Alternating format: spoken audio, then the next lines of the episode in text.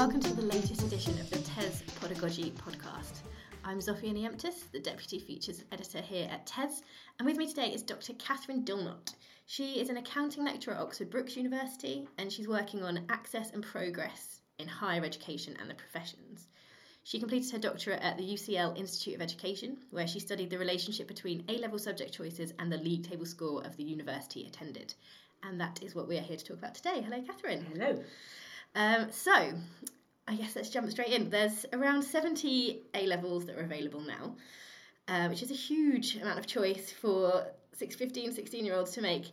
Um, and how important are those choices in terms of the university that they will eventually end up going to, according to your research? Well, the answer is that they're important, but I perhaps I'm undermining my whole sort of field of research by saying right at the outset they're not as important as prior attainment. Mm-hmm. So what seems to matter most of all is how students have done in their GCSEs. But how students have done in their GCSEs, um, and perhaps we'll talk a bit more about drivers of choice later, does make a huge difference to what choices they make at A level as well. So I'd start, having said that caveat about prior attainment, yes, they're important, and I think they're important in two ways. The first way is perhaps the obvious one, that some universities require particular subjects at A level, and if you haven't got them, then you can't go. Now, it was argued um, a few years ago um, that perhaps the reason why students from less privileged backgrounds weren't getting into the um, higher status, most prestigious perceived universities was because they didn't have the right subjects mm-hmm. in their applications. There's not a lot of evidence that people apply with the wrong subjects. I think students, you know, pupils do their homework and their their advisors do their homework and they do apply with the right subjects. What might have happened, though, that we can't observe is that they've actually changed their minds about what they can apply for, what right. the sort of university they can apply to, because they've realised partway into their sixth form studies that they haven't got the right subjects. Um, so that's one way um, that it makes a difference, sort of obvious difference. Another one is that um, it's perhaps a, uh, perhaps a sort of a silent way that it might make a difference, which is that although um, universities might sort of might say that or not specify required subjects, it might be that actually they do prefer students to have particular subjects applying for degree courses that don't have um, particular entry requirements. Um, and there are lots of really popular degree subjects that don't have such requirements. Business would be a, a, a classic case um, where very, very few um, universities would actually stipulate particular A levels. The one or two that do would probably say maths rather than business. Yeah. And that's quite difficult for a, a, a student, you know, at age 15, 16, choosing their A levels to know, really.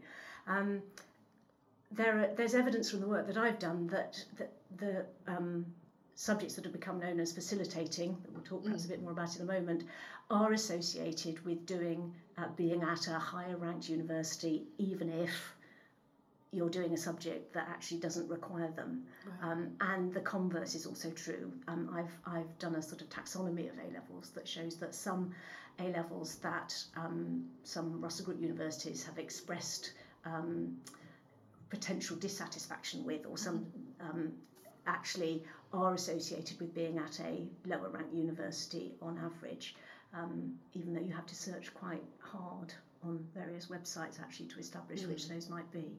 Uh, so I think it, I think they are important, um, although of secondary importance to actually your grades and how well you've done at GCSE. Yeah.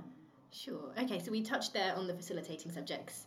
Let's jump into that. So I understand technically the facilitating subjects are not a thing according to the Russell Group, and yet uh, for other measurements they still very much are a thing. Yeah, I think that's right. So, so in um, 2011, the Russell Group um, uh, produced a, a, sort of paper pamphlet and a PDF of it called Informed Choices, mm-hmm. um, which, amongst other things, listed a group of subjects. We perhaps call them traditional A level subjects, mm-hmm. Um, STEM, modern languages, humanities, that they said um, were helpful in keeping your options open in getting into Russell Group universities, so they're the now 24 research intensive universities. They're, they're just a sort of club, really. Yeah. there we are. Um, and um, these facilitating subjects, the argument went that um, the more of those you had, and they suggested that students might have two, particularly if they don't know what they want to do at university, they're making their choices, it keeps the largest number of Russell Group degree courses open to them mm-hmm. if they have some of those subjects. Um, and the coalition government sort of somewhat um, jumped on the bandwagon. That's perhaps a bit unkind, but they they they realised that there were differences by types of school and by students of different social backgrounds in the numbers of students doing these subjects, and that they thought perhaps um, in order to try and reduce some of the gaps that we do see in higher education higher education participation, that um, that it would be good to encourage um, students via their schools. Um, and so they were um, having two A's and a B and at least two facilitating subjects was set up as a performance measure for schools, which has had that sort of intent, incentive effect for schools. Yeah, um, we were saying before we started recording, uh, just I was, it really made me reflect on my own. Uh, so I didn't get any advice about which A level subjects to take.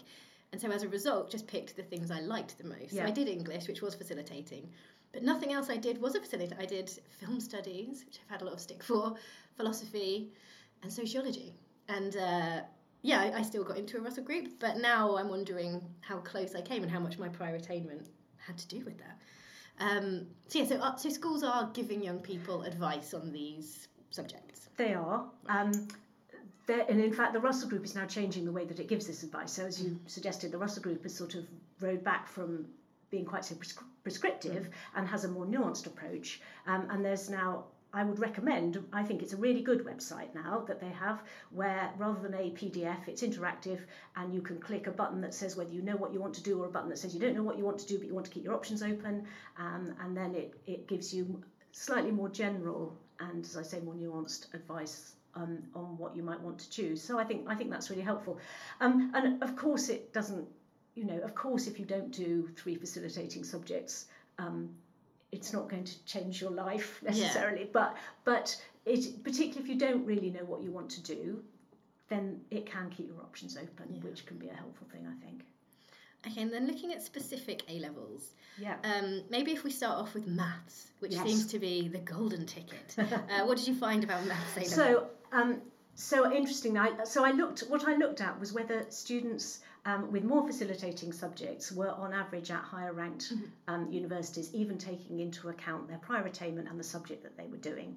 Um, and therefore, you know, so even within people that, that were doing subjects um, like business, which didn't have a um, didn't have particular prerequisites or whatever. Mm.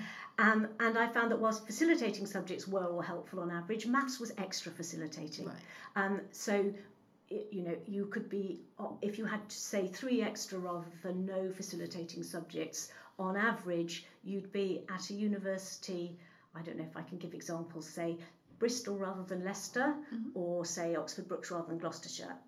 At, um, at the uh, at, on the league table rankings uh, that, that were ruling just a, um, a few years ago.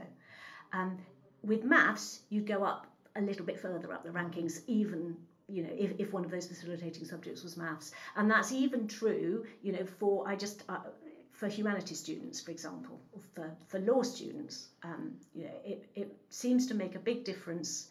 Hmm, I shouldn't exaggerate. It makes a difference mm. even for students doing arts and humanities um, and certainly social sciences. That's so interesting. Yeah. That maths is just. Yeah. I mean, saying that, I didn't take A level maths and I don't think I'd want to well, now. No, and, and the interesting question is this is to do with, you know, this.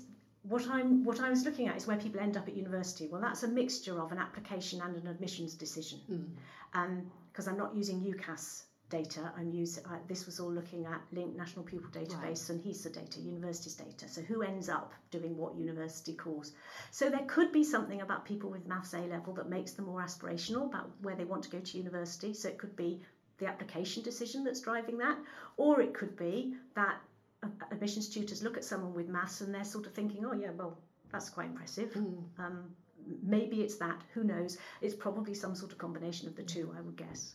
Um, but it, you know, if so, I suppose if yeah, if you're a young person and you sort of, and you think you like maths a bit, then I you know I'd encourage you to do it. Yeah. Um, and then the kind of the flip choice of that are these vocational A levels. So you referenced accounting, business, and law in your research. And you had some really interesting findings there. Could you talk us through those? Yeah, um, yes. So I'm my background's in accounting, so I was particularly interested in students that c- come into these sort of business-related uh, degree disciplines and then want a career in those disciplines. Uh, in those areas um, and have chosen the related A level subjects. So, for accounting, business, and law um, at university, very, very rarely, if ever, I don't think I've ever found it, do the universities ask for the related A level, Right. Although the A level does exist in each of those. And students from less privileged backgrounds tend to do those, particularly in law and accounting. Which makes Yes. a huge amount. Like if you are a kid who knows you want to be a lawyer, it feels like a really obvious It feels really sensible, doesn't it? But it Yeah. turns out to be, particularly for law, it turns out to be really counterintuitive. So whatever my my um, findings were that whatever you swapped law for, whether it was for another facilitating subject or just for any A level, you were on average at a lower ranking university than if you had done the the other A level. Um, there was for business it was a bit less clear if you swapped business for a facilitating a level on average uh, you were at a lower ranking university than if you'd done that other facilitating a level Right. um, i suspect that was a bit driven by maths Mhm. um, and for accounting in fact not very many people do accounting a levels so although the, the the relationship was in the way that i would have expected it wasn't actually what we would call statistically significant. Um, and the biggest one of those of those three was law. And that in a way is part of the problem with all of this because there are really different relationships with the related A level across these three subjects that I've just looked at. And if I've done if I'd been able to do all 70 Mm. you know um, well there aren't 70 that uh, wouldn't ever be required but you know what I mean. Yeah. um, then I suspect they would have it they would have been really really different outcomes for lots of them. And that's really difficult for both students and those that are advising them age 15 and 16 to say you know well we don't really know. And what what we don't know that that's all about entry to university. What we then don't know is whether this is actually based on real um, what we're seeing is admissions tutors saying well I know that students with law degrees don't get with sorry law A level don't get on so well with a law degree. And that's why I'm not going to I, I'd rather have somebody without. Or I'd rather have somebody with somebody instead somebody who'd done history or maths for example. Um, so work that the Nuffield Foundation is funding um, a, uh, some colleagues at UCL and me to do at the moment is actually to look at um, all sorts of A levels, but particularly those where there's a related A level, but it's not usually required for the degree course, to see whether it actually makes a difference, not just to getting into university, but to getting on. So, does it do more students with law A level drop out of law degrees? Do fewer of them get first and two one and two ones than um, students entering with other subjects? So we need the other half of the story really. Yeah. It's not just the getting in; it's the getting on. Um, and, and we're in the middle of looking at that now. I mean, it's just it just raises the question of what those A levels are for. Then. Yes, it it does. It does. Um, yeah, and I'm not sure how I answered that really. I mean, oh, so I think they they are the idea behind A levels, the whole academic cohort. I think is that it is good. It is preparation for higher education, and some subjects may be better preparation than others, but we don't know. Um, there's some qualitative work that I've read on law, for example, which has said um, law tutors saying things like students entering with law A level have perhaps um, they tend to use their A level textbooks. They have a, a perhaps not quite the nuanced view of what studying law is that we expect them um, to have at university. Um, and I've talked to people in different subjects who who say the same sort of thing, but that's just anecdotal, and um, I think there's a lot more to find out about it. Really. Yeah, it almost feels like the, the boards and the admissions tutors really need to have a conversation. yes, yes. No, I think that's right. And yeah, I mean, I, I think um, with work, and some of those conversations did happen um, when A levels were reformed. Mm. Um, but I suspect there are all sorts of complicated reasons why particular A levels carry on in the way they are, probably. Sure. Um, and I know so you were looking at A levels in particular. yeah. Did you have any findings around other vocational, so BTECs or? Yeah, so I think that's really interesting. Um, so the number of students entering higher education with um, BTECs, the proportion of the cohort doubled in 10 years to 2017 um, from a pretty low base, um, whereas it, it's, it's now about, I think, 6 or 7% of the cohort, um, whereas A levels is about 20% and has stayed moderately constant over those 10 years of the 18 year old cohort. Um, students with BTECs um, entering university has been a really good thing for widening participation, um, but it is does also certainly seem to be the case that university outcomes for them seem to be on average not as good. So, um, you know, I was just looking at the, um, the Higher Education Statistics Agency data on on um, students dropping out, and it's um, only about four percent of students with around about three C's, I think, at A level that would drop out after their first year, but it's about 12% of students entering with BTECs and it's about 6% across absolutely everybody, 6 or 7%. So there are there do seem to be worse outcomes, and again, part of this Nuffield funded project is looking at why that might be.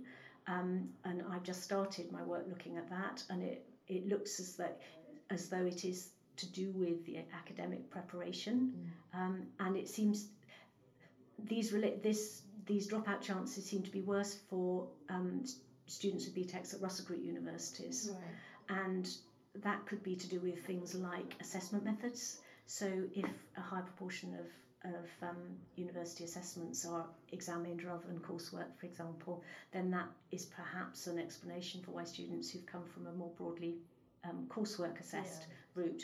Um, of course, BTECs themselves are, are mid-reform, mm. and so it, and uh, I, it'll be interesting to see how, how, how that all works through. So it, it, it's a really interesting area to be doing research in, but it is also absolutely hitting a moving target. Yeah, yeah. Everything, everything's changing all the time. And we touched on this a little bit before, um, but what are the main kind of drivers of these subject choices for young people? Well, so there are lots of things that I can't measure. Okay. Um, so individual differences, just what people like, what what people you know people say, oh, I've always loved maths and I really, really don't like English lit, um, and vice versa. Um, but there are some things that we can measure through the data that do seem that um, do seem to uh, give us some clues about what's driving it. There are big gaps by social background. Right. Um, but it turns out, uh, um, through some work I've done on this and, and others too, that actually those gaps are pretty much uh, obliterated if you take into account people's prior attainment and the sorts of things that they did between the ages of 14 and 16.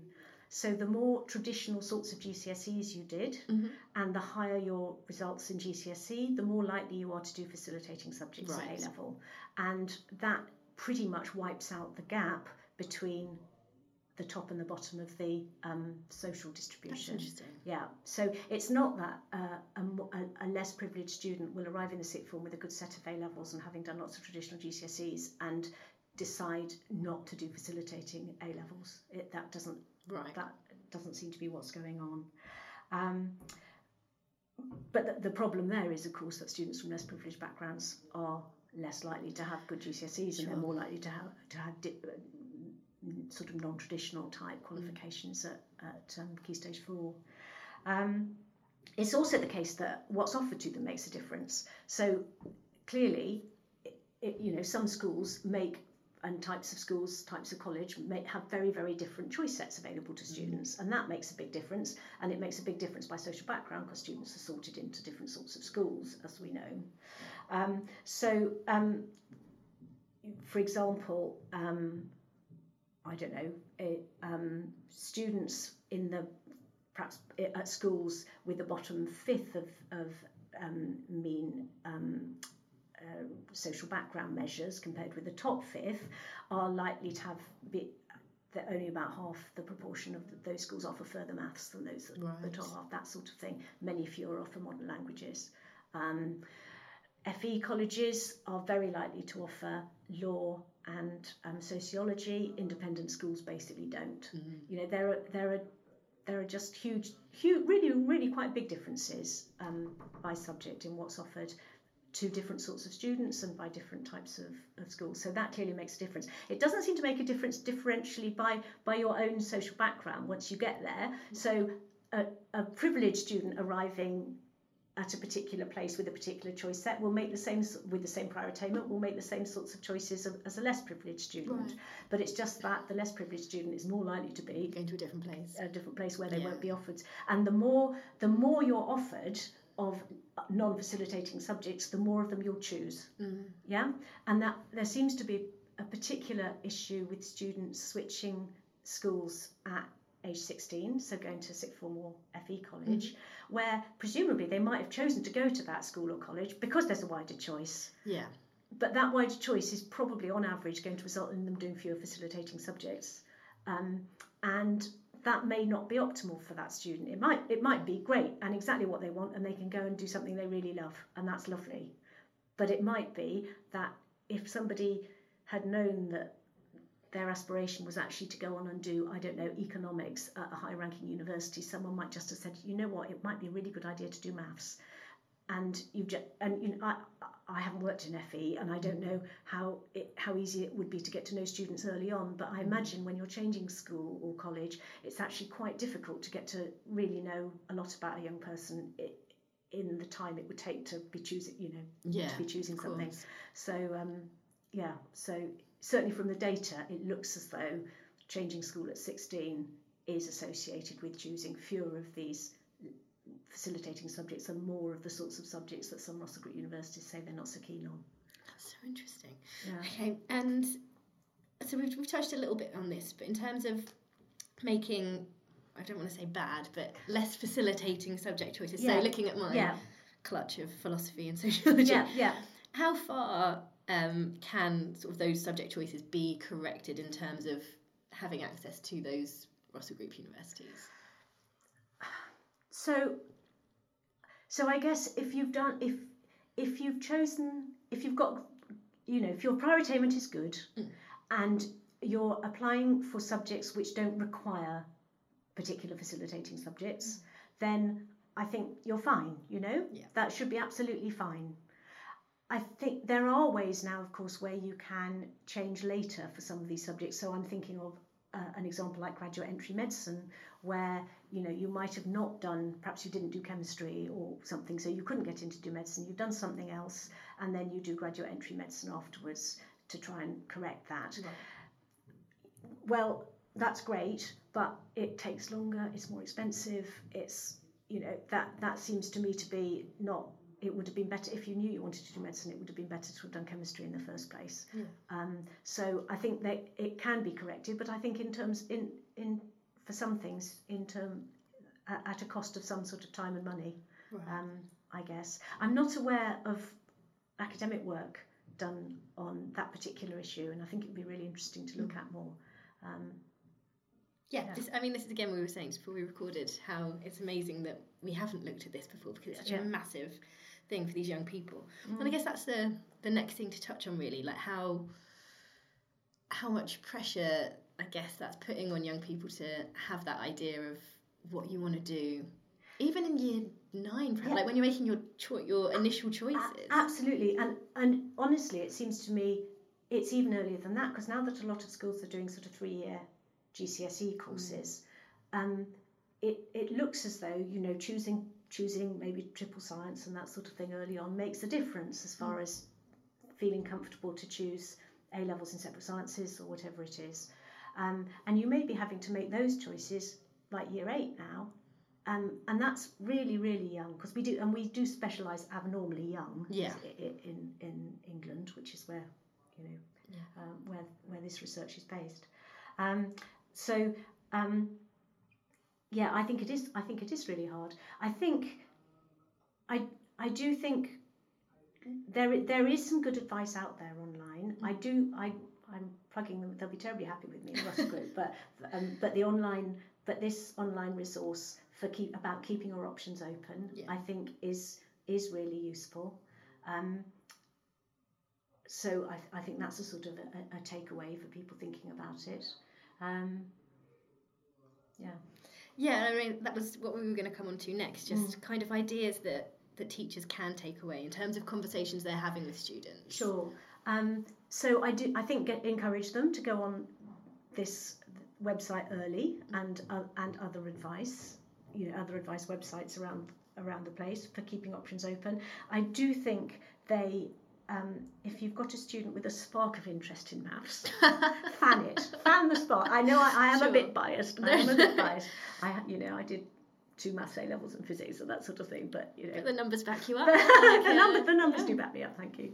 Um, yeah, they do. And uh, again, we were talking just before we started recording, though, about this this business of the trade off between mm. subjects and grades, and that's another area that I, I'm not aware of of work in.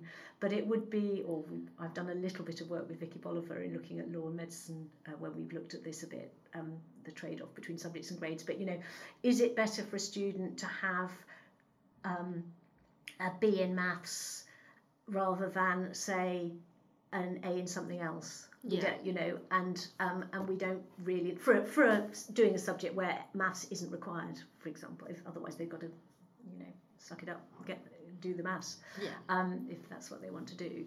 Um, so I, I think that's really difficult. I think it's quite difficult in the context of just thinking a bit more about other work I do on access to the professions, where we still have quite a lot of employers um, for their graduate entry schemes asking for, say, three Bs at A level, wow. um, and they don't require a particular subject.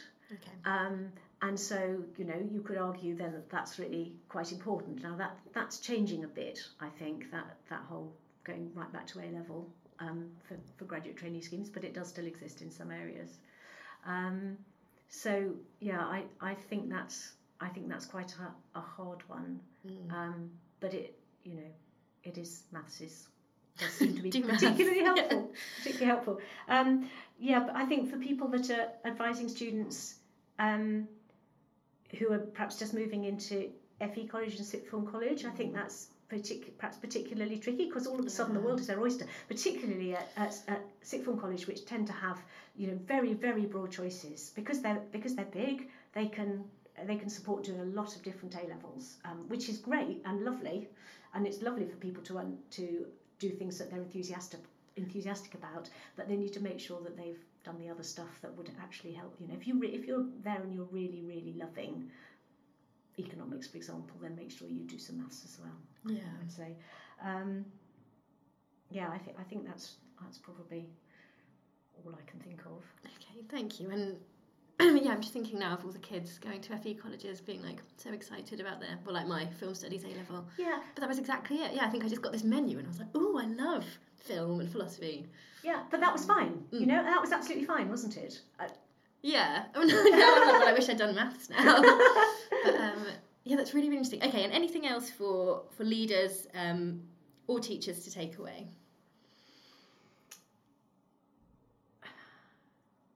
I think, well, probably I'm going to come back to say prior attainment mm. um, after everything else. That actually, that or, or or attainment at school, that is that does seem to be what really matters but but encouraging students to make aspirational applications as well. That you know there does seem to be evidence, not so much just on the uh, on the subject choice work, but in other areas that students from less privileged backgrounds aren't making quite such aspirational mm-hmm. applications to universities.